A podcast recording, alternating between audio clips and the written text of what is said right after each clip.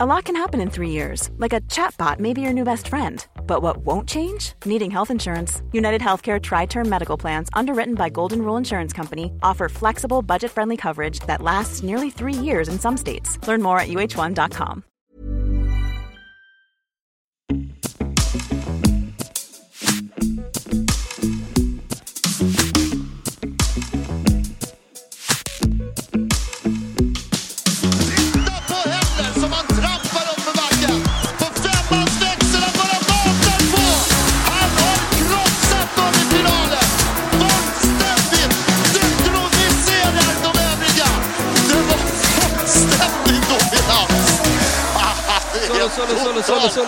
solo, solo, solo, solo, solo, solo, solo, solo, solo, solo, sport med Vacke. Ja, jäkla nåda vet du. Vilken tok. Vacke, Vacke, Vacke, Vacke, Vacke, Vacke, Vacke, Vacke. Det var så det lät igår. Var det så det lät Ja. ja, när du körde, vad då för någonting? Ja, igår var det ju parallellslalom i Hammarbybacken. Fan, det är mina hoods vet du. Fattar du hur nära hem det är? Alltså mitt första hem. Vi Ja. bodde i Sickla strand Ja, när jag var bebis. just det. Pappa gick från Södersjukhuset och skrek att han hade fått en son. Gick hela vägen därifrån, det är inte så jättelångt, oh, ganska långt mitt i natten för jag är född på natten och så gick han till Sickla strand. Vi hade ju restaurang där, Ja, många italienare som hängde, många som jobbade på Atlas Copco.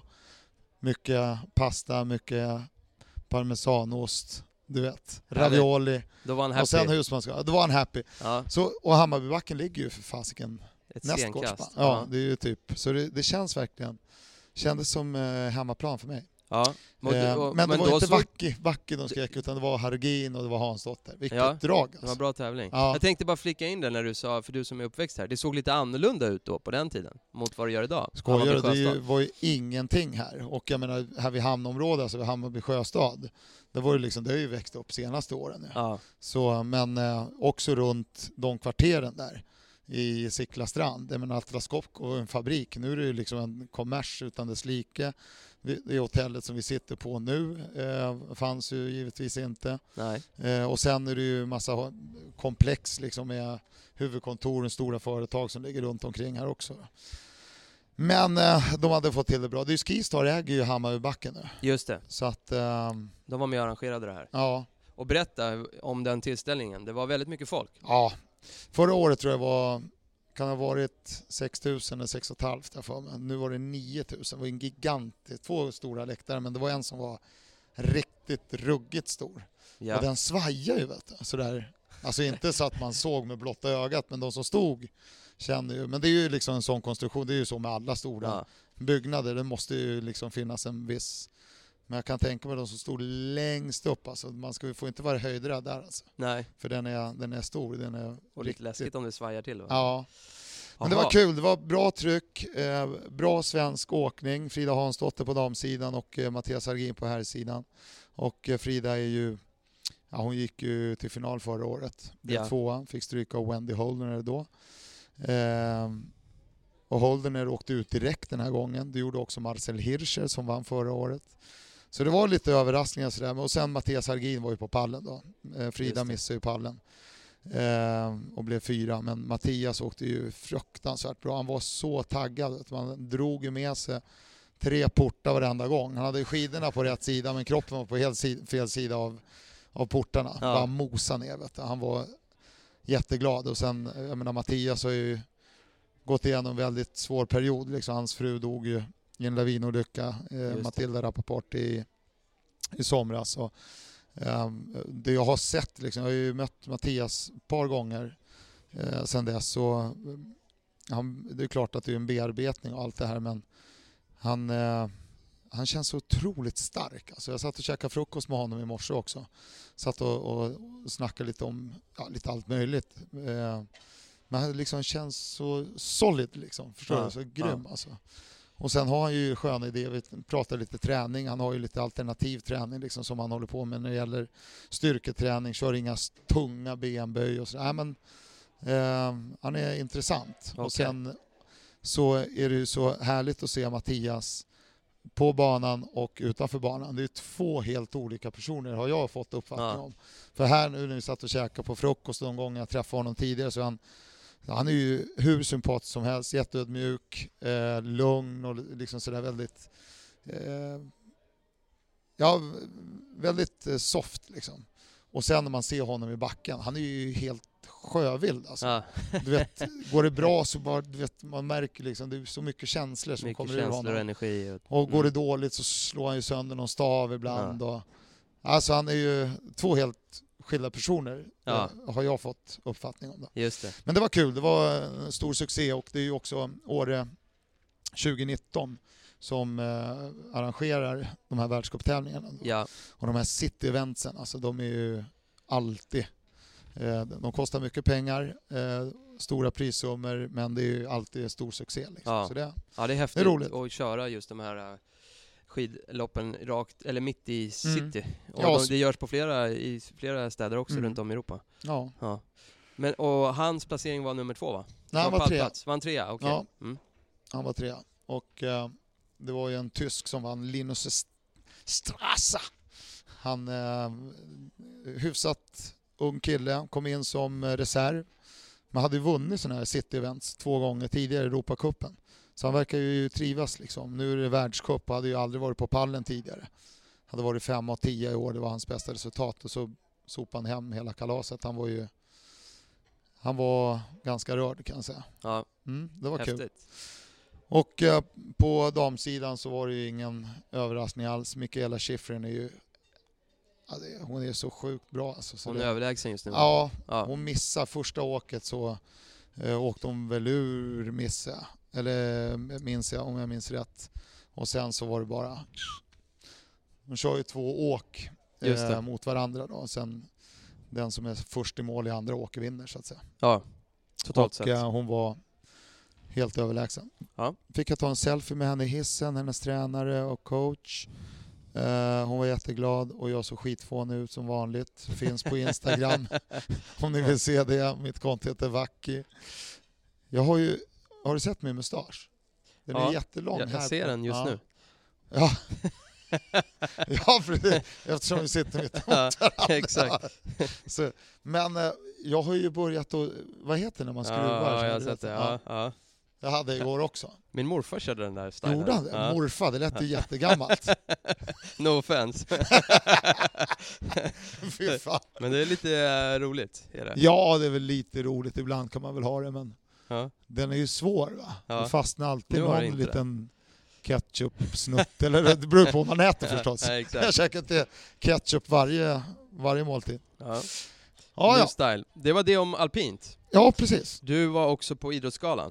Jag var på Idrottsgalan. Ja. Berätta. Vilken succé min fluga gjorde. Jaså? Ja, Vad var det för jag körde ju den? smoking då förstås. Mm. Och jag och Åsa klev in där och direkt fick jag kommentarer för min fluga. Mhm.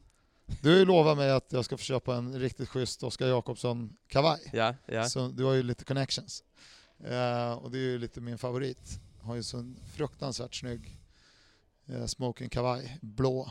Mm. Eh, men den här flugan, Patrik Ekwall, han bara flög på mig. Vet du. Och han är ju stilikon. Han liksom, tyckte den var skitsnygg. Eh, och den är lite fetare än de vanliga. Liksom. Den, är, alltså, den är ju högre. Ja, okej. Så här. Och du, min mamma, hon eh, sparar på allt. Ja, Och har gjort så, hon är ju 85, så hon har ju hunnit spara en del. just. Och så har jag ju kvar jättemycket saker från min pappa då. Pappa gick ju bort för många år sedan. Och eh, varenda gång man kommer ner så får man med sig antingen någon så här jultallrikar eller du vet. Och så har hon försökt pracka på mig, min pappa var liksom ett huvud kortare än mig. Ja. Försöker hon pracka på mig hans grejer. Ja. Så här. Och så Kläder hade, också. Ja, kläder och han hade ju Ja. två storlekar mindre skor. Och eh, ska hon pracka på med det? Och du, du vet, det är hela tiden nej, nej, jag vill Mm. inte ha pappas skor som han åkte bil med. Eller hans bilhandskar och så här. Ja. Eh, eller hans rock. Den funkar i alla fall inte. Liksom. Men så tog hon fram den här flugan och manschettknappar Ja. som var också skitsnygga. Så det, det tog jag med mig. Ja, så det är häftigt. därifrån den. Ja, Ja. Så jag gjorde en, en kort historia, ganska lång kände jag nu. Men det, det var succé för den. Och sen så eh, tycker jag att, ja men, jag tror ju, ganska säker på att många tycker det är lite segt kanske på TV Ja, med idrott. Men på plats känns det faktiskt eh, bra. Ja. Jag Bra tyckte det tempo. bra. Ja. Det kändes ändå som det var bättre tempo. Ja, jag satt kanske. och kollade på TV Ja. och tyckte att det var ganska bra i Ja. år. Det var mycket som hände hela tiden. Och mycket Och så- spännande saker. ja, precis. Och så zoomade de in Daniel Nannskogs pung. Eh, och Kristin Kaspersen sjöng en sång om hur hans sittställning där han bräker ut hela, du vet när han sitter där som, som eh, studiokille och, och mans, analysera. manspread heter det. manspread, ja Ja. precis. Och det var den de gjorde en kul grej om och givetvis så blev det en 6-10 anmälningar. Det var så? Ja, folk Okej. orkar hålla på. Ja, det är otroligt. Det är helt sjukt. Vad anmälde de? Att Ja, att det var sexistiskt på något okej. sätt. Ja. Okej. Ja, jag fattar inte. Jag tyckte det var en kul, en kul grej. Ja. Och sen var det ju jätte, jätte... Jag menar, jag är ju cykelnörd och jag tyckte det var förbaskat roligt att, eh, att eh, Jenny Rissveds fick, ett pris. Ja. Det blev bra spridning också på pristagarna i år. Hon fick ju pris som årets prestation. Många gånger blir det liksom antingen den som blir årets manliga eller årets kvinnliga som får årets prestation också Ja. och så liksom gör de rent hus. Nu var det liksom, du vet, Stensson, årets manliga, eh, Sara Sjöström, årets kvinnliga och sen Jenny då som årets prestation. Och så blev det ju liksom för många en jättesensation att, att eh, Peder Fredriksson fick Jerringpriset. Han Ja. tilldelades ju det. Och det vart ju ett jävla liv om det där. Just det. Ja. Vad är din syn ju- på det då? Jag såg att du skrev ett blogginlägg om det. Ja, men nu är det ju som det är. Ja. Jag menar, vill man att någon annan ska vinna får man väl rösta. Men grejen är ju den att tydligen så, det är ju bara att konstatera att det är ju inte så jäkla många som röstar. Det var Nej. ju kanske dubbelt så många röster som förra året. Men då hade de den här Duo-appen där man kunde rösta tre gånger. Mm. Och jag menar, det var 700 000, 790 000 röster. Och bryter man ner det där, jag menar under kvällen röstar ju bara jag tio gånger. Ja. Eh, och eh, det är klart att bryter man ner det där då, jag är ju inte ensam av de som röstar, så tror jag att det är jäkligt vanligt att man röstar mer än en gång. Ja. Och då kanske det är ett par hundratusen som röstar. Ja, Mer är det ju inte. nej. Så att... ehm, Man jag tycker liksom att han, införa... fick ju, han fick ju flest röster, punkt. Jag menar, Ja, som reglerna är idag och som systemet är idag så är det som det är. Och ridfolket, de är duktiga på, liksom, på att stå upp för sin sport. mm. Så att, eh, jag vet inte. Menar, folkets röst, ja visst, men gör det jävligt enkelt. Och det skrev jag också i, min, i mitt blogginlägg. 15 namn, en hemsida, gå in, klicka på din favoriten så får flest röster vinner. Hur svårt Ja. kan det vara? ja. Nu ska man antingen ringa och betala eller så ska man tanka ner en Duo-app. Mm. Sen får man rösta tre gånger av någon anledning på den appen. Just det. Så jag menar, och det är klart, även om man bara har en hemsida, då har man en telefon, man har en iPad. Okej, låt det gå då. Men då är det i alla fall jäkligt enkelt och då tror jag att det är många, många fler som kommer rösta. Ja, Och då kanske det blir lite mer, liksom, eh, jag vet inte vad jag ska kalla det, rättvist, men det är, vi är närmare sanningen om vem, att det blir folkets röst, så att säga. just det. Mm. Och att man bara får rösta en gång då. Ja, per device lösning. liksom. Ja, Ja. ja. Och det går ju att styra. absolut. Mm.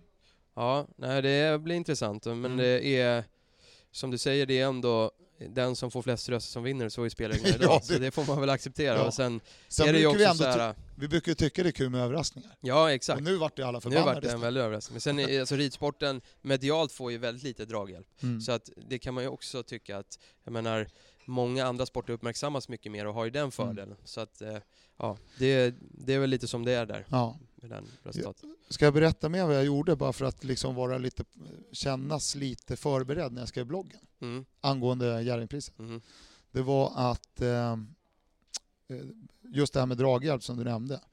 De har ju kört en krönika, Sveriges Television kör ju sin årskrönika, sportkrönika. Och då var det ju ruggig fokus på Sara Sjöström och eh, Henrik Stenson. ja, Snacka om draghjälp där. Och ändå fick de ju väldigt mycket färre röster än Peder Fredriksson. ja, Jag tror de hade alltså 24 minuter tillsammans på 60 okej. i årskrönikan. Hur kunde du veta Jenny, det? Sri- Så att de Jenny Riss- klockade? Ja, Jag satt och klockade hela... Ja, Det är bra. fan måste ju vara förberedd. Stenkoll. Ja, bra. Och så Rissveds 26 sekunder för sitt OS-guld. Ja, Ehm, Emma Johansson 24 sekunder för sitt OS-silver. Eh, Peder Fredriksson 0 sekunder, han nämndes inte ens i årskrönikan. Nej. Och eh, Tove Alexandersson, min gamla granne från Skräddarbacken, orienterar världsmästarinna och Europamästarinna och hela faderullen vann världscupen. Hon tror jag inte heller nämndes. Nej. Så jag menar det var ju lite, och jag menar det är ju ändå en krönika som många tittar på. Så är det ju. Ja. Nej, men vi får väl 700 bara 000. säga grattis, helt enkelt, Ja visst. till vinnaren. Ja. Och var det något mer spännande som hände? På Idrottsgalan? Eh, Det, det ryktas om att du drog igång hela stället med Ja. vulkanen. Ja, de ringde mig. Det var ju ehm, ehm, Marie Serneholt som var eh, programledare för det här förschemat, så att säga, Just det. där jag jobbade förut. Eh, och eh, då ringde de mig på eftermiddagen faktiskt och frågade du kan inte du göra något precis innan direktsändningen börjar? Ja, vad fan, vad tänkte ni då? Ja, kör den där vulkanen. Liksom. Ja, kan vi... Så jag klev ju upp där och så missade jag sista sta- trappsteget så jag snubblade ju upp på scenen för det första. Ja. Och sen så, så körde jag den här vulkanen. Då. Och det blev ju som en liten minihyllning. Jag nämnde ju inte Lagerbäck, men han var ju där och blev också utsedd till årets ledare så småningom. Mm. Eh, Men det var ju som en liten minihyllning till honom kan man säga. Och tänka sig alltså alla dessa människor i långklänningar, korta klänningar, smoking och så vidare. Jag fick upp allihop alltså. Mm. Kändes det, alltså, min känsla var att alla ställde sig upp och gjorde den här. Så vi körde den två gånger. Och sen blev det ju liksom, eftersom vi hade gjort det där redan, så blev det ju liksom en, en liten recap när han kom upp och blev tilldelad priset som årets ledare. Då, körde blev det igen. en vulkan igen. Ja, Så- klockren. Ja, kul. Och jag satt vid ett jäkligt schysst bord, jättenära scen tillsammans med Kajsa Bergqvist Ja. och hennes fru Hanna. Och sen var det Emil Jönsson och Anna Haag. Eh, Johanna Ojala och hennes man var där också vid vårt bord. Och så eh, hade jag Malin Bajard och eh, hennes man Henrik Jonsson då, som ja, satt. Och Malin och jag satt bredvid varandra. Och hon var inte ens orolig, liksom, vem som skulle få Jerringpriset. På Alltså, tal om det. hon visste att det var Ja, klart? ja, ja. Hon Ja. bara, ja, men du behöver inte bekymra för det där. Vet du. Det Nej. vinner ju han lätt. Ja. Du fattar inte hur många det är som röstar. Liksom. Och jag bara, men sluta nu. Så vi slår vad om 100 spänn. Ja. Tjopp. Handskakning. Jag hade ju inga kontanter. Hon hade inga kontanter så vi fick låna 200 spänn av Henrik. ja. det var Ja, det. Så det var ju bra för mig. Va? Ja. Så lämnade jag tillbaka pengarna sen. Så hon, hon vann i vadslagningen. Så hon satt helt kolugn. Liksom, satt och fipplade lite med telefonen. Jag tror hon höll på att uppdatera någonting. Och då kom det upp vilka två som skulle vidare. Då var det ju de två. Då. Ja. Hon bara, men jag, har ju redan Det sagt det. det är liksom, Ja. Henrik kommer aldrig få det här. Hon vet att hästsporten har Ja, väldigt lojala följare och fans. Så det var lite spännande. Ja, intressant. Annars inga skandaler vad jag vet. Nej. Eh, alla höll sig lugna, Ja, tror jag. Sen, eh, vi var ju inte kvar så jättelänge på efterfesten. Hade ju lite jobb att göra dagen efter. ja, Så det var lugnt. ja trevligt. Mm. Eh, du, eh, vi går över till fotboll och vi kan ju hänga kvar vid, eller släppa en stor bomb med den personen som du nämnde nyss, nämligen Ja. Lars Lagerbäck. Vad är det som händer? Ja. Va?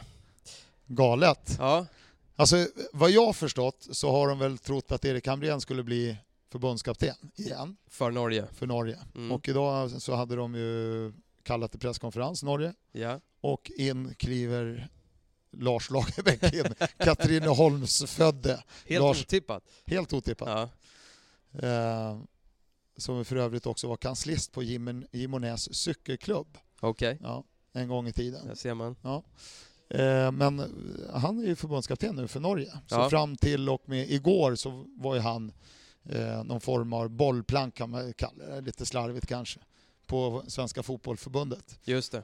eh, under Janne Andersson. Då. Men de hade en klausul, där de liksom man fick mm, om de ville så kunde de liksom bryta kontrakt och om han fick liksom något läge så kunde, de, så kunde han bryta det. Så Ja. det blev så. Så Lagerbäck är förbundskapten igen nu. Ja, Nu har han haft Island, ja, Sverige, Norge. Då är det alltså Danmark.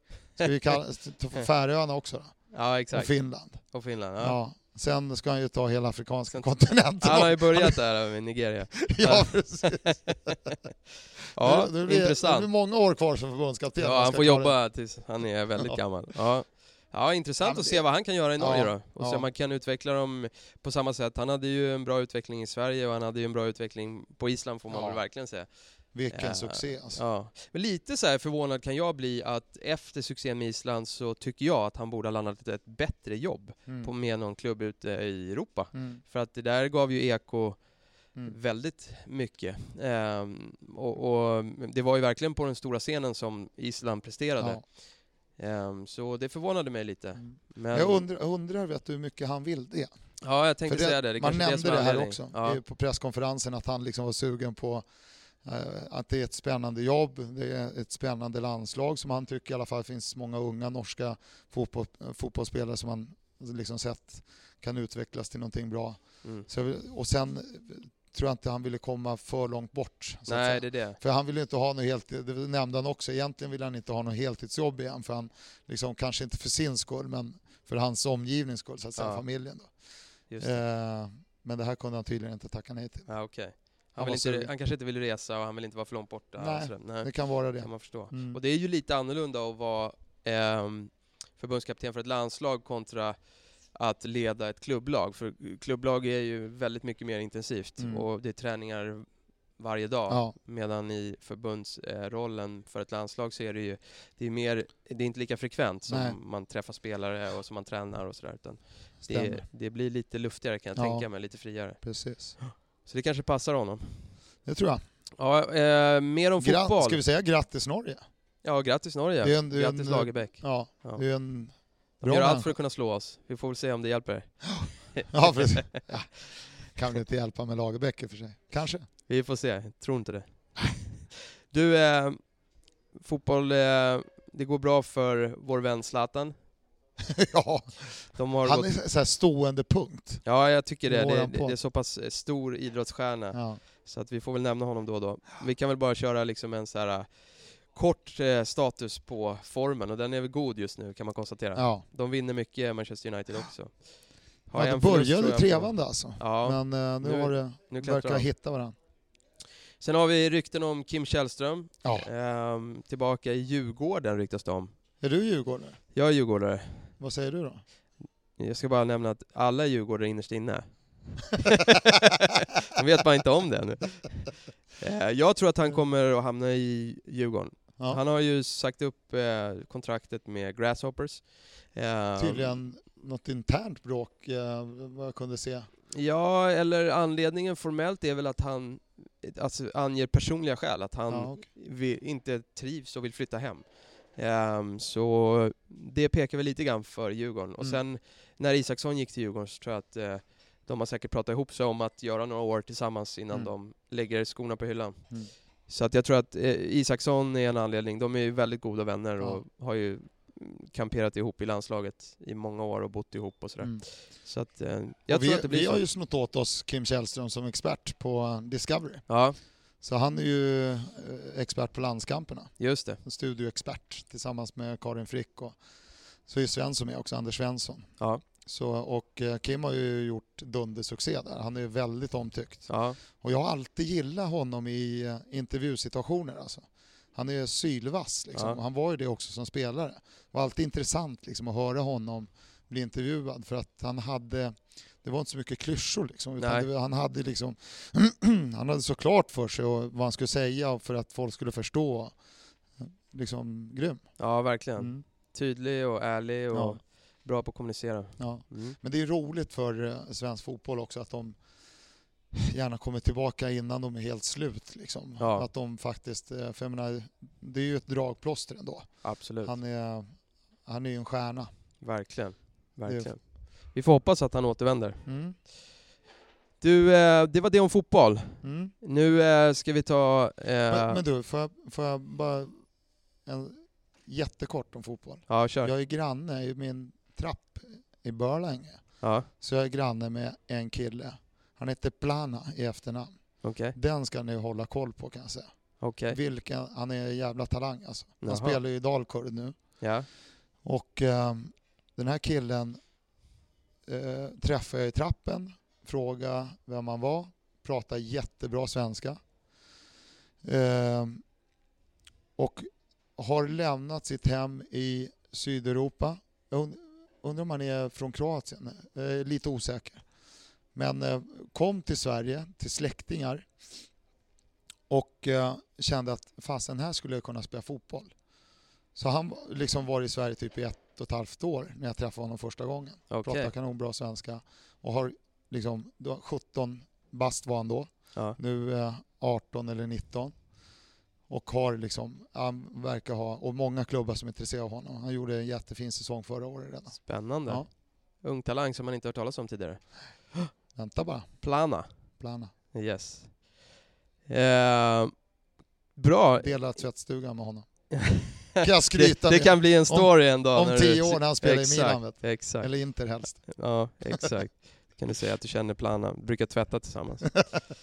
Grymt Roberto, jag vet att du försöker dra på det här för att du är ju lite så här, ehm, svettig under armarna när det kommer till de här tuffa frågorna som jag brukar utmana dig med. Men eh, nu kan du inte dra på det längre utan vi nu kör det? vi Vaki svarar! Och eh, som vanligt så har jag förberett några frågor. Den här gången kommer jag inte ge dig svaren direkt utan du kommer få köra klart alla frågor och sen så meddelar jag hur många rätt du får efterpå. Ehm, så håller vi lite tempo. Är du redo? Ja, men innan du börjar, eftersom vi drar ut på... Le, han heter Leonard Plana och jag ursäktar mig så mycket, han är, han är från eh, Kosovo. Leonard Plana. Mm. Bra, fick du Leonard dra Plana. ut på det lite till här Ja. också. Annars då, går bilen bra Jesper? Alldeles utmärkt. Bor du kvar i den där gamla tvåan? Eh, nej, vi har flyttat. Du! Varför hör du inte av dig oftare? Vad gör du nu för tiden? Nu kör vi Vacki, är du beredd? Ja. Vad utövar man för sport om man tävlar i O-ringen? ja, men det var ju ganska lätt det. Jag pratade ju om Tove Alexandersson. Orientering. Orientering. Du behövde inte ens höra alternativen där? Nej. Okej. Då har vi nummer två. Vilket nummer hade den kanadensiska ishockeyspelaren Wayne Gretzky? Eh, 99 tror jag. Du tar den utan alternativ där också? Ja. Okej. Vilken svensk Hade jag simmare? rätt? Ja, det får du veta på efterpå. Ja, okej. Men eh, 99 fanns som ett av svarsalternativen, kan Ja. jag säga.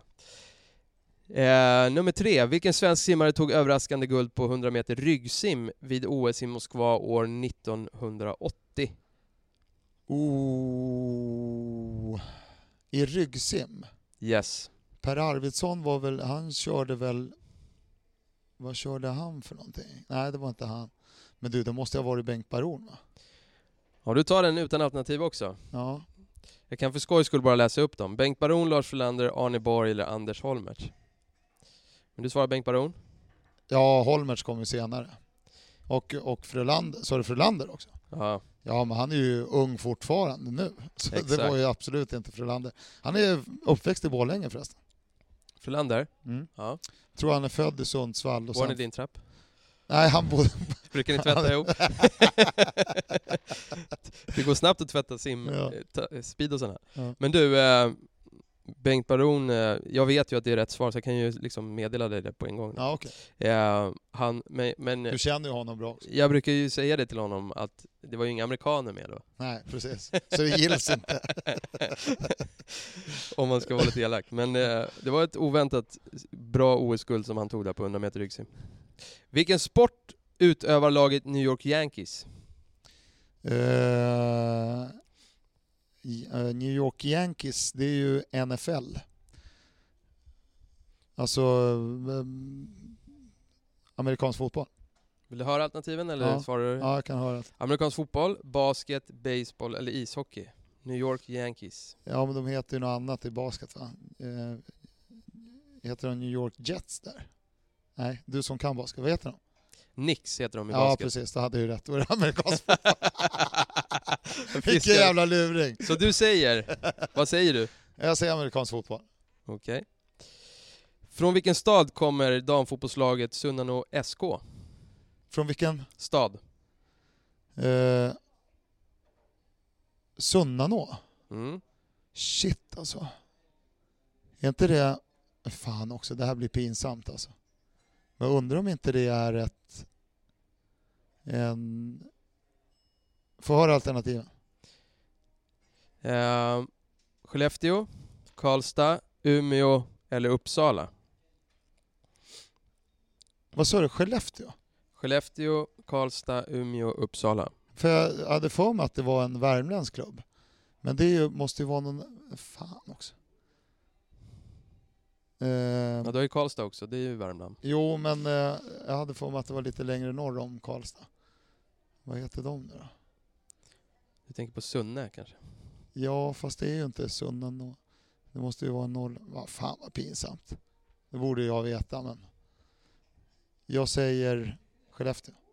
Känns ju inte som att Skellefteå har något... Ja, Äh, skitsamma. Vi, så, vi kör på det. Ehm, ska då vi ha en sista då? Vilken stad var värd för sommar-OS 1912? Ja, det var ju busenkelt. Det ju, jag har ju hållit på och pratat om den hela första kvarten här. Stockholm. Solskensolympiaden. Stockholm och... Solskensolympiaden. Fasen, jag hade rätt det där med Värmland va? Är inte de ifrån Karlstad? Sunnanå. Vill du veta svaren? Vi börjar från början då. Ja. Och då ska vi se här. Går det bra för dig eller? Ja, nu går det bra här. Vi hade, eh, vilket... eh, Oj, nu pep det till. Vad ut, utövar man för sport om man tävlar i O-ringen? Ja, Och där sa du orientering. ja, Och det är korrekt. ja. Var det, Eh, sen hade vi, vilket nummer hade den kanadensiska ishockeyspelaren Wayne Gretzky? ja, Och 99 hade han på ryggen. Och det är ju naturligtvis rätt. Så du har två av två. ja. Bravo! Sen, Mario Lemieux hade väl 77 va? Eh, Och lite ja, sådär. just ja. Vilken svensk simmare tog överraskande guld på 100 meter ryggsim vid OS i Moskva 1980? 1980? Bengan. Bengan, hade du också rätt på. Tre av tre så här långt. Ja. Sen trodde du att du lurade mig till att få en ledtråd på fråga Fan, hade jag fyra. fel med NFL? New York Yankees är ju baseball. Ja, baseball är fan också. Så Där failade jag. Då är det tre rätt och ett fel. stämmer det. Och sen har jag fel med Sunnanå känner jag också. Du eh, svarade rätt på den frågan. Det är Skellefteå. Spin your passion into a business with Shopify and break sales records with the world's best converting checkout. Let's hear that one more time. The world's best converting checkout. Shopify's legendary checkout makes it easier for customers to shop on your website, across social media, and everywhere in between. Now that's music to your ears. Any way you spin it, you can be a smash hit with Shopify. Start your dollar a month trial today at shopify.com slash records. Every fan knows the right player in the right position can be a game changer. Put LifeLock between your identity and identity thieves to monitor and alert you to threats you could miss. Plus, with a US-based restoration specialist on your team, you won't have to face drained accounts, fraudulent loans, or other losses from identity theft alone. All backed by the LifeLock Million Dollar Protection Package.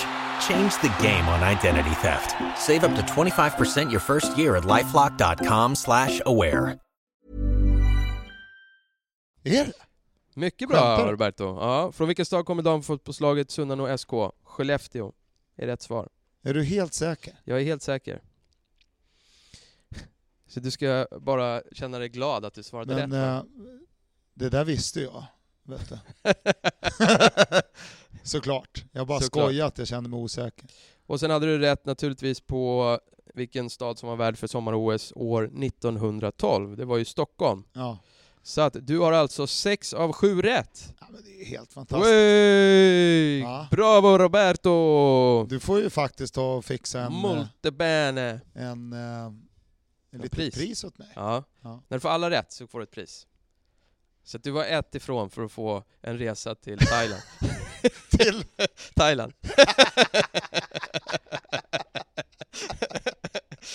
Var nära skjuter ingen hare. Fan, vilket svin. Jag Du var hade, ett rätt ifrån jag hade att få resa till Thailand. jag hade bokat ett eh, all inclusive på en femstjärnig resort, men jag måste ringa och avboka nu. Är det det du håller på att fippla med Ja, telefonen? exakt. Roberto avboka, okej nu har jag avbokat. Men nästa, Nästa gång. nästa gång, om du tar allihopa ska du få ett pris. Men jag, jag säger priset i efterhand då. Herregud. Jäklar. 6 av 7 Roberto, mycket bra. Ja, en av de jag bästa ganska- omgångarna hittills tror jag. Ja, jag är ganska nöjd Jag faktiskt. förstår det. Mm. Bra, då går vi vidare. Och Ja, vad ska vi eh, prata vi om ska nu då? prata längdskidor lite kort. Charlotte Kalla tog sin 23 SM-guldmedalj Stämmer. I Söderhamn som har den här SM-veckan då, vinter-SM-veckan. Jag tror Borås har sommar-SM-veckan i sommar. Eh, igen, för Just det hade det. de väl för något år sedan. Jag var ju speaker där på kortbane-SM som de hade i Borå- Borås. Jäkla fin stad. Har du varit i Borås nu? Ja, Ja, jättefint. absolut. Den gamla tygstaden, Ja, eller precis. vävfabriksstaden. Mm. De har ju ett jäkla skjuts på, på sommaren där, så här sommartorsdagar. Ja, Där de har, torget är liksom bara matar med, med eh, konserter och grejer. fin sommarstad. Ja, riktigt fint. Tillbaka till Kalla då, vad Jo. är hennes formstatus nu? Det har, har du varit varit lite Söderhamn svajigt. någon gång? Då? Va? Har du varit i Söderhamn? Söderhamn? Ja, jag, där har jag varit tävlat jättemycket när jag var grabb. Ja, Körde ungdoms-SM där, okej. eh, 1981. Mm. Fy fasen vad länge sedan. Ett år efter Baron tog sitt guld i, Exakt. i LA. Hur gammal var du då? 16. Mm. Det var kul. man. Ja, Ehm, jag körde för Hammarby första gången jag var där och tävlade. just det. Hade ju så här grönvita tröjor. Ja. Jo, Kalla tog sitt 23 SM-guld och då är hon mesta mästarinnan på egen hand nu. Ehm, för Antonina Ordina hade ju rekordet innan. Ja, Och ehm, sen har ju Mora-Nisse, han kom ju inte upp till 20 men 17. Just Och. Anders Södergren 17 Ja, på här sidan, det är de två då. ja. Sen har ju Billan en massa SM-guld också. Jag tror hon har 19 stycken. Eh, Marie Helene Östlund. precis. Och Kalla är topp nu. Väst... Vad sa du? Och Kalla är i topp Ja, nu är hon i topp. Vad, vad känner du inför hennes liksom, säsong och form just nu? då? Du, hon hade det ju jäkligt bekymmersamt alltså, så att det ju känns ju, det, det, det kändes ju som att hon inte tyckte det var så himla kul. Och det är klart det är inte så jävla roligt när det inte går något bra, när man har varit en sån världsstjärna som hon har varit. Ja, så det är viktigt liksom att hitta balansen där, att man jag menar, kan ta någon torsk och gå vidare. just Men det. det började med det här hjärtflimret i Finland vet du, Ja, i slutet på november. I världscupen och sen så liksom kom hon tillbaka, vann direkt i skandinaviska kuppen och sen liksom problem sådär att ehm, eh, hitta en, en stabil form. Men nu har det ju gått bra. Nu har hon ju börjat köra riktigt bra till och med så att eh, hon varit på pallen här i världscupen några svängar och så vinner hon SM och det är ju ingen jättesensation men hon vinner SM över en minut liksom, Ja. på 10 kilometer så det, det båda ju gott. Liksom. kan vara bra för självförtroendet Ja. också att få vinna lite. Det tror jag absolut. Ja. Så trenden är uppåt där. Ja, det är det. Hur är det på övriga svenska åkare och åkerskor? Eh, ja, men Stina Nilsson är ju egentligen vår största medaljkandidat Ja. när VM går i Lahtis. Jag och Per Elofsson ska ju till Lahtis och, och bevaka VM där. Just det.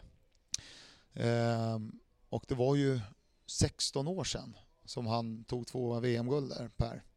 Och, eh, så det ska bli spännande att åka dit med honom.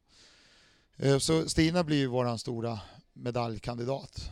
Eh, men det är klart, Sverige kommer ju ta ett antal medaljer på VM. Liksom. Ja, Men herrarna är sådär. Johan Olsson eh, sjuk, var tvungen att åka hem från eh, skidspelen utan att tävla.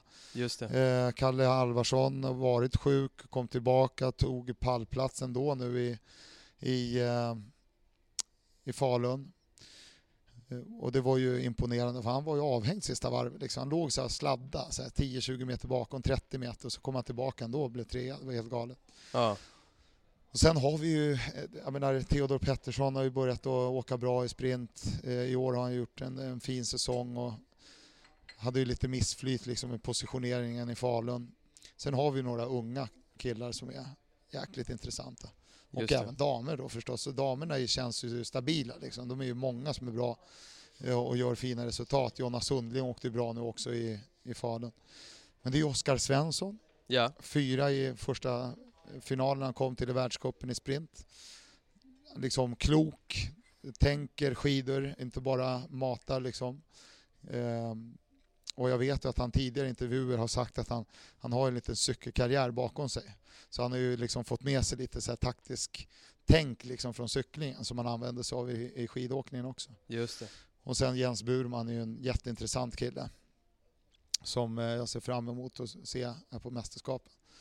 Så han har gjort några riktigt fina tävlingar. Ja. Så det, de är ju liksom unga som bara den. Eh, Burman är 94 och eh, Oskar är ju född 95.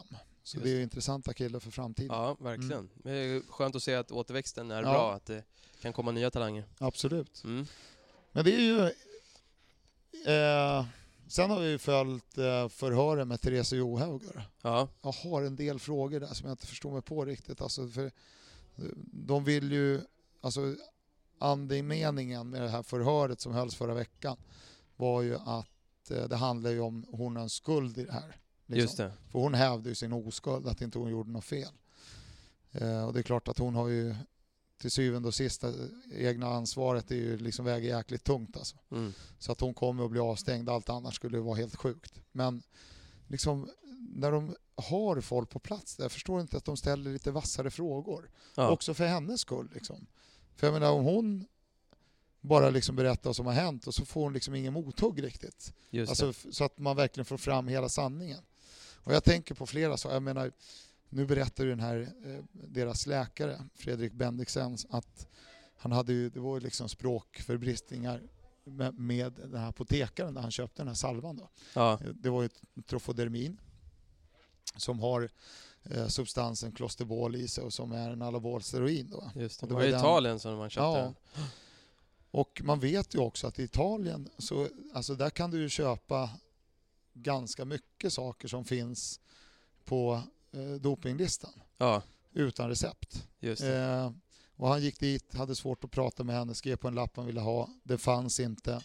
Eh, och då gick hon och hämtade något annat och sen så ville han ha någon antibakteriell och hon kommer och ger honom asken. Och den här asken har ju då den här märkningen där det står doping som är överstruket. Och även om det kan betyda att det inte är doping så borde det i alla fall ringa någon varningsklocka. Att Ja. vad fasiken står doping här, vad kan det vara? Så han påstår att han tittar ju inte runt på det här. Jag menar, om du har svårt att förstå en människa, eh, vad den säger, liksom, och i det läget, och man vet att det är så viktigt att ta reda på vad det är de ger idrottarna på den här nivån. Alltså att han inte tittar runt på asken. Han hade den där ett dygn dessutom på sitt rum Ja, på hotellet. Alltså det känns ju, du vet, det är här, är du säker att du inte tittar? Ja, Liksom, ja, Förstår du? Och sen hon också fick den i handen, lägger bort den direkt, frågar om det är okej att använda så att det inte är någon skit i. Och han säger ja. ja. Jag menar, när de står där liksom, tittar ni verkligen inte?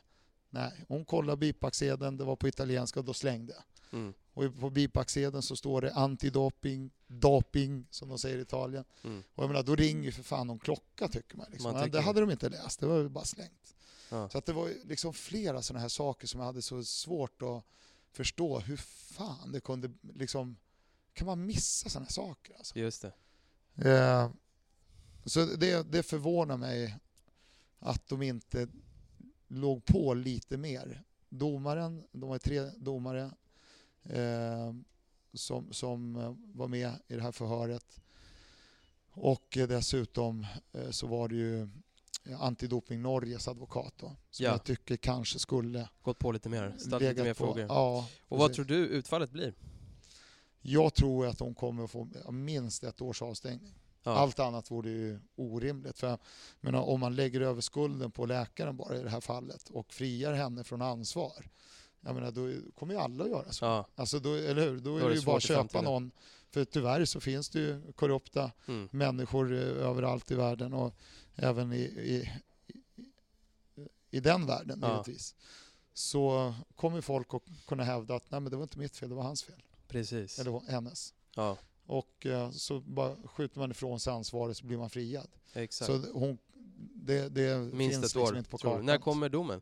Det... Inom ett par veckor, Ja, tre veckor kanske. just det. Får vi Ja. se. Och mer inför VM då, vad, hur ser det ut annars? Eh, No, eh, Northug har inte varit sådär blixtrande snabb hittills. Nej, Men han brukar alltid prestera bra i mästerskapen å andra sidan. Ja, i och för sig då, men eh, nu är det ju faktiskt ganska illa. Ja, Jag menar, han tog inte ens poäng nu på Mastartsloppet i, i Falun. Slet ju redan från start och sen liksom, han är ju duktig på att plocka placeringar men till slut så orkar han ju inte hänga med. Så att, eh, nej, jag vet fasen om han hinner komma igång. nej. För det här med överträning som han också drabbades av, om det nu var det, Ja, det är ju ingen liksom, som man snyter bort. Liksom. det tar tid va? Utan det, det tar nog kanske längre tid än vad han, än vad han eh, tror och hoppas. Mm. Ja. Vi får se. ja, Samtidigt är det ju någon jäkel som kan vända på det. Så, så är det ju han. just det. Liksom. Så är det. Eh, och jämfört med den tävling han körde hemma i Norge så var det ändå ett steg framåt liksom där i, i, i Falun. Då. Ja. ja, intressant att följa eh, VM Ja. i Lahti. Och när har vi, vilket datum drar igång? Eh, 23 februari Ja, och sen eh, håller det på fram till 5 mars. Va? just det. Då är det fem milen för herrarna som avslutar hela kalaset. Det slog mig några grejer till där. Jag vill liksom, för nu tog jag bara upp en grej som jag funderade på med Bendriksen. Han berättade ju också för Johaug hur de skulle använda den här salvan. Ja, Och det kunde man också ha frågat, hur visste du det? är det Ja. liksom en, en sådär, det vanliga man säger när det är dags att smörja in läpparna, liksom att det är 5 till 10 dagar två gånger om dagen, eller fick han reda på det av apotekaren? Just det. Eller läste han det? bipacksedeln. Eh, sen är det ju ett företag som gör den här salvan, alltså tillverkaren, Ja, har ju han jobbat på i åtta år. ja, Kunde någon kanske ha frågat, för det har ju spekulerats liksom i media sådär, att han har ju jobbat där och hur kunde han inte veta? Och att man kunde åtminstone ha ställt frågan. Liksom. Har du aldrig hört talas om den här salvan liksom, eftersom du själva jobbar på, ja, du vet. Och han eh, hade väl förmodligen sagt nej. Och det är klart att man kan, även om man har jobbat på det här företaget så blir det lite svårt att hålla reda på varenda produkt de har i sortimentet. ja, Så, så det, det är klart att han troligtvis är, men man kunde ändå ha ställt frågan. absolut. Så det är ju lite som, Man skulle vilja ha lite mer svar på ja lite frågorna. mer ja. liksom att de går in lite djupare än att han bara liksom berättar förloppet liksom under hur det gick till. Alltså. Ja, precis. Det är en jäkla soppa alltså. Det är ju, det är ju surt liksom. Och jag menar, nu, nu visar ju också många eller fler, alltså dels mängden eh, klostervård som har hittat det. Är ju, det är ju ofta försvinnande liten mängd, men den finns ju där. Ja. Det är ju liksom huvudsaken.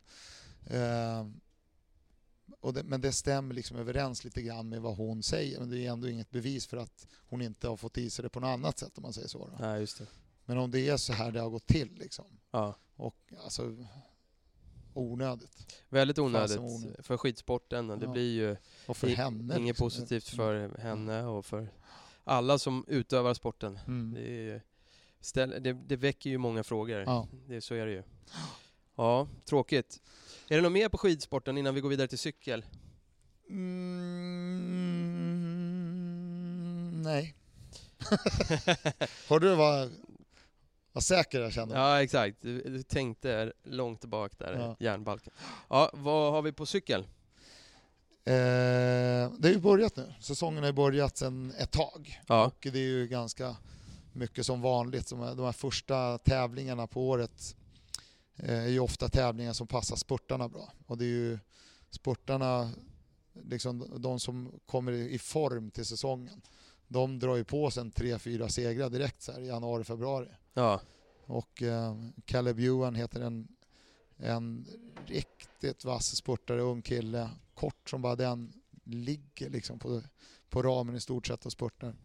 Han har eh, vunnit redan fyra eh, race, alltså fyra tunga race. Det är ju Tour Down Under i Australien. De är alltid bra, det är ju deras sommar nu liksom. ja, Så australiensarna är ju ofta bra och han vann i fyra etapper där. Eh, och sen eh, har ju nu, just nu när vi håller på att prata här så går ju eh, Dubai Tour på. Eurosport. ja, Och eh, Marcel Kittel har ju vunnit första två etapperna. Så att det är ju mycket spurtarna det handlar om så här, i inledningen på säsongen. Ja, och vad går den? Är det... Och sen McClay vann ju på Mallorca, där är det också många spurtare som vinner.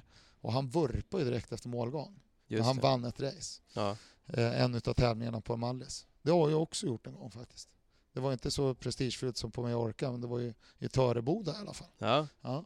Vann jag, gjorde segergest, upp med högerarmen, titta bak. För man vill ju alltid se hur mycket man vinner. ja, just det. Det räcker inte med att vinna, man vill, man vill ju se hur mycket man vann med. Ja. Och där såg jag min kompis Filippo Bassini som blev tvåa. Och sen så smög Peter Weber, en konkurrent, på vänstersidan av mig. Jag såg inte honom. Och eh, när jag drog upp överkroppen då får man ner farten ganska snabbt. Så ja. Och så kom han på ytten där. Och så då touchade jag hans bakhjul med mitt framhjul Okej. och kraschade. Men du hade gått i mål redan? Onödigt. Ja, Ja, så du vann. så det var det vann ändå. viktigaste. Ja. Men eh, Dubai, vart åker de då? Vet du det? Är det mitt i smeten där bland alla skyskrapor eller är de ute på... ja, de åker ut på uh, steppen också. Ja, och eh, kan ju blåsa lite. ja, Mm. öken.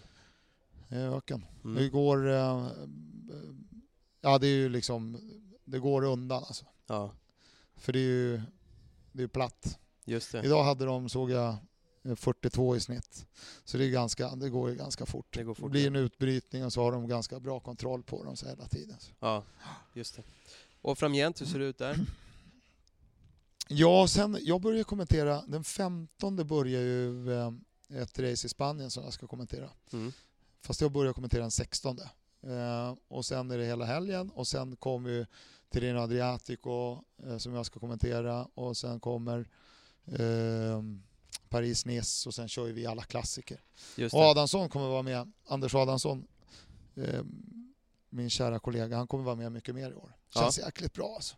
Så ni kör alla de loppen tillsammans eller? Ja, alltså inte allt men eh, ganska mycket. Ja, kul. I alla fall väldigt mycket mer. Och girot ska han vara med på, det har han inte varit på flera år. Spanien runt ska han vara med på, det har han inte varit med på flera år. Fan vad kul. Ja. Har vi Det något att kommer se bli fram nice, emot? säsongen Vår är snart sommar. igång. Och snart, snart får vi cykla också. Du cyklar en del va? Ja, lite grann. Ja. Ja, ja. Mountainbike? Inte lika mycket som du. Nej. Ja, både och. Men eh, hur- går det med din träning?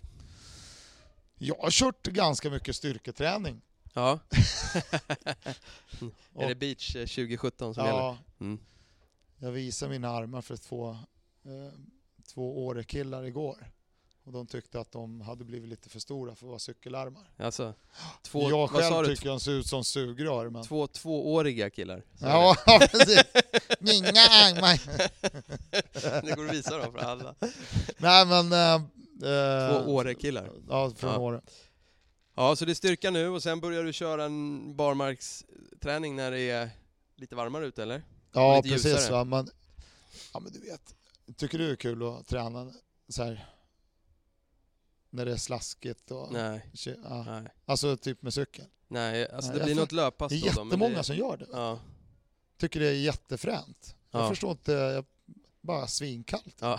Sen kan man ju åka liksom på skoterspår och grusvägar som kanske är lite, jag menar jag bor ju ändå mycket i Borlänge. Ja. Eh, Men det är ju ganska isigt liksom sådär. just det. Skitigt. Nej men jag är solskenscyklist. Ja, ja men jag håller med. Eller hur? Absolut. Du är ju italienare så du kör ju den liksom Ja, ja. stilen. Och, och jag får väl erkänna att jag är inte jätteförtjust i vintern överlag. Så att för Nej. mig så är det blir mycket inomhus på vintersäsongen för mig. Ja. Ja. ja, jag med. Jag är liksom knappt ute och joggar faktiskt den här Nej. vintern. Nej. Utan det, det mesta jag gör är på, på gymmet. Jag har en stor fråga till dig. Ja. Men du har PT va? Ja, Ja. det stämmer. Marcus Johansson heter han, han är Ja. en duktig PT som jag brukar bra? träna med. Mycket bra. ja. Mycket bra. Men du, för, för du har sixpack för fan. Visst du det? Vet du det? Ja men jag har sett någon bild, jag vet, du har ju lagt ut på Insta. Såklart. Ja. Och jag kan säga, hade jag haft sixpack då hade det varit typ varannan bild. På, på Insta. Det var en Ja. badbild vill jag säga, det var inte en så här äh, medveten poserande bild utan det var råkade Bara bara. drog upp t-shirten framför spegeln. så här. Stod på stranden bara, Ja. som man gör när man är utomlands Men på semester. hur fan har du lyckats med den alltså? Har du alltid haft? Ja, men jag tror det. Jag har ju spelat basket, fotboll, så har jag... Ja, men jag har ju på att cykla i mitt liv. Ja, jag vet, Aldrig. jag vet inte, det där är lite konstigt för att eh, jag har kompisar som tränar mycket som säger att de inte kan få Ja. rutor på magen och en del har lätt att få det, så jag vet Mm. inte riktigt vad det där beror på. ja, det är klart. Men det ju, handlar ju liksom om, trots allt om underhudsfett och det borde ju vara så ja. tycker man att alla har dem där under, men man måste trimma underutsfettet framförallt och sen mycket situps. Ja. Kör som Ronaldo, kör situps varje dag. Gör du det? Nej, periodvis gör jag det. Ja. Gör jag det. Hur, hur många då? då? Jag brukar träna upp bålen, för jag, jag tycker att bålträning är väldigt viktigt för all typ av sport Mm. som man ska utöva. Och jag hade en period när jag fick lite problem med ryggen, Mm. eh, när man sprang och cyklade och sådär. Så att då bestämde jag mig för att jag skulle försöka bygga upp bålen. Eh, så då blev det mycket rygglyft, mycket planka, mycket sit-ups och så för att liksom stärka upp där. Mm. Och det, det tycker jag är skönt, för då får man bra balans i hela kroppen. Så. Det är det jag har gjort mycket i vinter faktiskt. Ja, Men eh, underhudsfettet är kvar. eh, exakt. Du, Så jag tror jag har en djävulsk sixpack. jag tror det också. Men Ja. vi Men du brukar köra få se. 5-2-dieten? Gör du det fortfarande? Ja, ja, ja. ja. Fredagar och måndagar då käkar jag ingenting. Nej, Förrän på kvällen. just så att det. det. går ju ett dygn. Liksom. Jag äter ju på kvällen, alltså söndag kväll. Och sen så äter jag inte förrän måndag kväll. Just det. Och då är det bara kaffe och vatten. Och Ja. sen så gör jag samma på från torsdag kväll till fredag kväll. Och det funkar bra för dig? Ja, och, men ibland är det klart, ibland är, liksom glömmer man bort sig. Ja. Ehm, och då går man och tränar och så får man feeling. Och så tränar man lite för hårt. Och eh, häromveckan bara flimrade för ögonen, på att ramla av spinningcykeln. Så jag var tvungen liksom att stanna av, och, för då var jag liksom helt tömd. Ja, Men det, är liksom, det är en skön känsla att göra det här. Du. det. Och sen tycker jag det känns som att jag håller mig ganska fit. För även om jag har lite runt, du vet, här, runt kistan så liksom i övrigt så är jag ju eh, ganska Absolut. sådär trimmad. Men Verkligen. Verkligen. det finns... Eh, jo, men du är ju vältränad. Du- Så är det ju. Du, du Ja, ju ja, just det. Sugrörsarmar som min farsa hade. Eh, Jo, och min du, pappa hade ju sugrörsben också. Vet du. Jaha, Och sen hade han ju en sån jättekul eh, kula som var stenhård. okej. Ja. Ja, för det finns ju en eh, sån här diet som är en, en förlängning, eller det är väl lite grann som 5-2, eh, som heter, jag tror det heter bloddieten eller något sånt där. Ja. Som man kör sex eh, veckors program när man Mm. äter medel, medelhavskost och Ja. Minskar kaloriintaget. Mm. Ehm, som många kör nu, som Ja. ska vara bra och effektivt. Men eh, man får ju dra ner på, det är ju det här, eh, trots allt så äter man ju alldeles för mycket bröd, Ja, pasta, ris, eh, du vet, allt det där goda just det. äter man ju lite för mycket av. Ja, Eh, så är det ju. Det är det- samma, eh, Michael Mosley, han var ju den som kom med Ja, 5-2-dieten Mm. som också har kommit med det här nya då. och han testar de där grejerna, gör jäkligt bra reportage av det. Ja, Och det är intressant alltså. För precis. det går liksom, jag tror man tål, jag undrar om inte vi käkar lite för mycket överlag. Ja, Sådär. Eh, och att man klarar sig på egentligen lite mindre käk. Och det visar det här liksom, att jag inte äter på ett helt dygn. Det låter ju liksom många bara, hur klarar jag? Men för fan, kroppen är ju fantastisk alltså. så är det ju. Den anpassar sig. Så att det är ju... Blodsockerdieten heter den, blood, blood sugar diet. Mm. Men det är ju ehm, mycket, jag håller med dig, jag tror att Är det många... inte blood sugar? Ja, blood sugar, så sa jag inte det? Vad sa jag? Sugar. Sugar. jag tyckte det lät som det. Jag tyckte bara det lät lite kul. Okej. Ja. Eh, blood sugar, sugar Sugar. diet. Ehm, Ska jag lära dig? Du har ju bott i USA. ja. Ja. Det som är eh, med den är ju att eh, många får problem med blodsockret. Mm. Just för att eh, man kanske äter för mycket. Och då ska jag säga att det är vanligt att få diabetes typ 2. Mm. Diabetes typ 1 är någonting annat. Mm. Men just typ 2 beror ju mycket på övervikt och fetma och dåliga kostvanor. Mm. Och då har han med det här då, blodsockerdieten. Så det finns många nya dieter, det finns ju otroligt mycket dieter. Du, du är ju också insatt i det här med diabetes. Ja, Mm. Precis. Så du har Min, det hemma. min fru har diabetes typ 1. Mm. som man inte riktigt vet vad det beror på. Mm. En del är ju ärftligt, tror man, och lite andra orsaker Ja. som spelar in. Ehm, och våran vän Robin Bryntesson Ja. har ju det också, Ja. och har Och ju han- tävlat han- i det. Han och Peter Jihde gör ju en programserie Ja, som man kan se på Youtube. High and Low heter den. just det. Har du kikat på den? Ja, absolut. För det, det är ju ja, det är ju mycket kul också. Jag menar Bryntesson kan ju inte vara allvarlig ett helt klipp på åtta minuter. Det går ju liksom inte.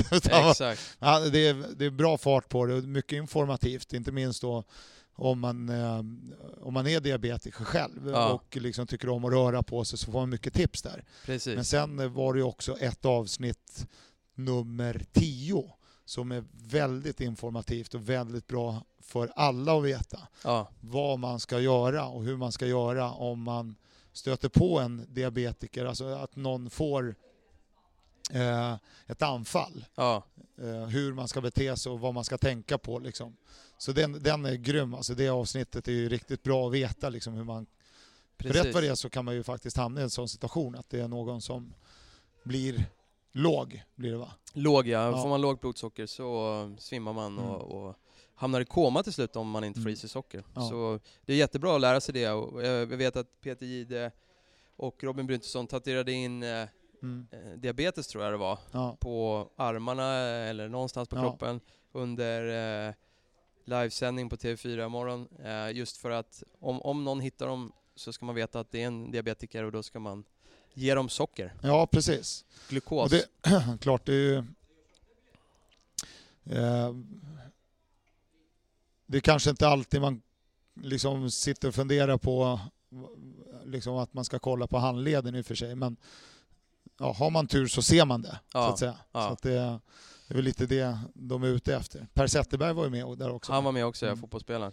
Och det blev ju eh, lite så här rabalder och tidningsskriverier om eh, det här när eh, Björn Ferry gick ut och tyckte Ja, att eh, folk som har diabetes och andra typer av sjukdomar inte ska få vara med och tävla. Mm. Och Robin Bryntesson har ju varit aktiv väldigt länge med den här sjukdomen. Mm. Och det vart ju mycket skriverier om Ja. och diskussioner fram och tillbaka. Ja, men det, det där var ju bara så jävla dumt alltså. Ursäkta men. Jag menar vadå?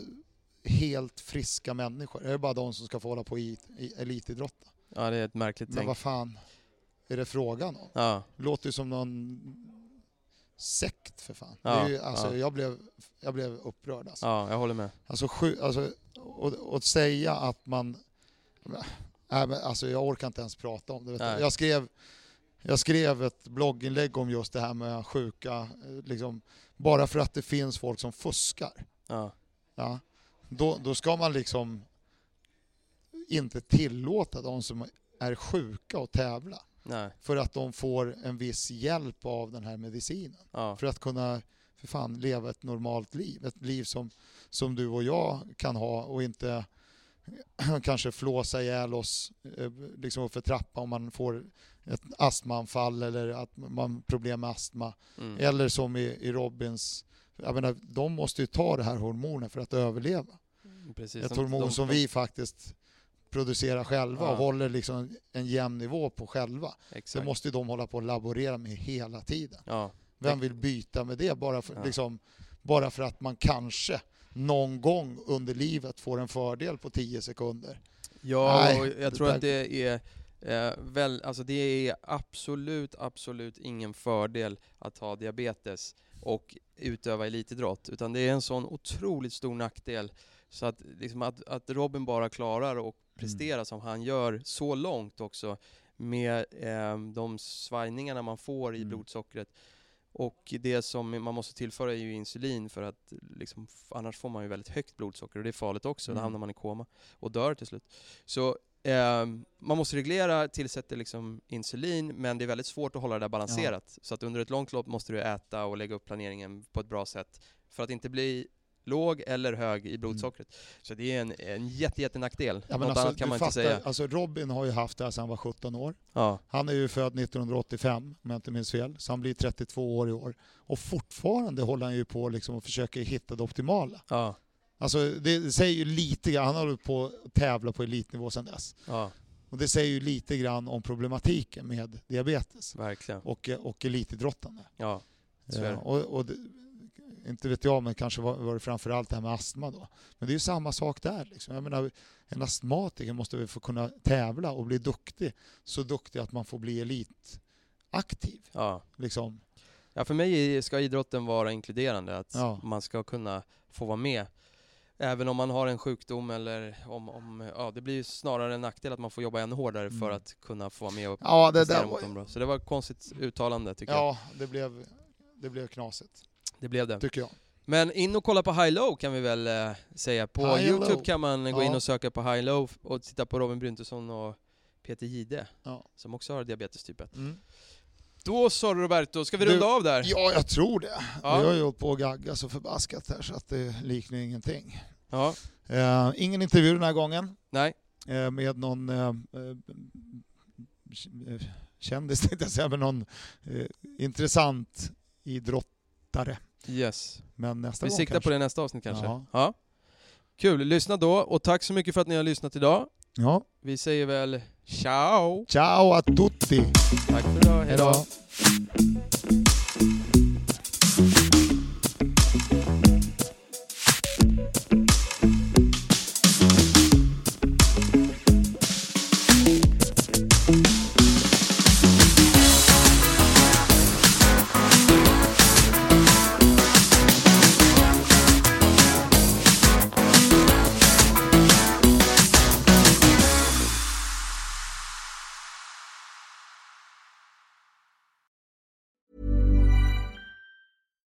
Spin your passion into a business with Shopify and break sales records with the world's best converting checkout. Let's hear that one more time. The world's best converting checkout. Shopify's legendary checkout makes it easier for customers to shop on your website, across social media, and everywhere in between. Now that's music to your ears. Any way you spin it, you can be a smash hit with Shopify. Start your dollar a month trial today at shopify.com slash records. Every fan knows the right player in the right position can be a game changer. Put LifeLock between your identity and identity thieves to monitor and alert you to threats you could miss. Plus, with a US-based restoration specialist on your team, you won't have to face drained accounts, fraudulent loans, or other losses from identity theft alone. All backed by the LifeLock Million Dollar Protection Package. Change the game on identity theft. Save up to 25% your first year at LifeLock.com slash aware.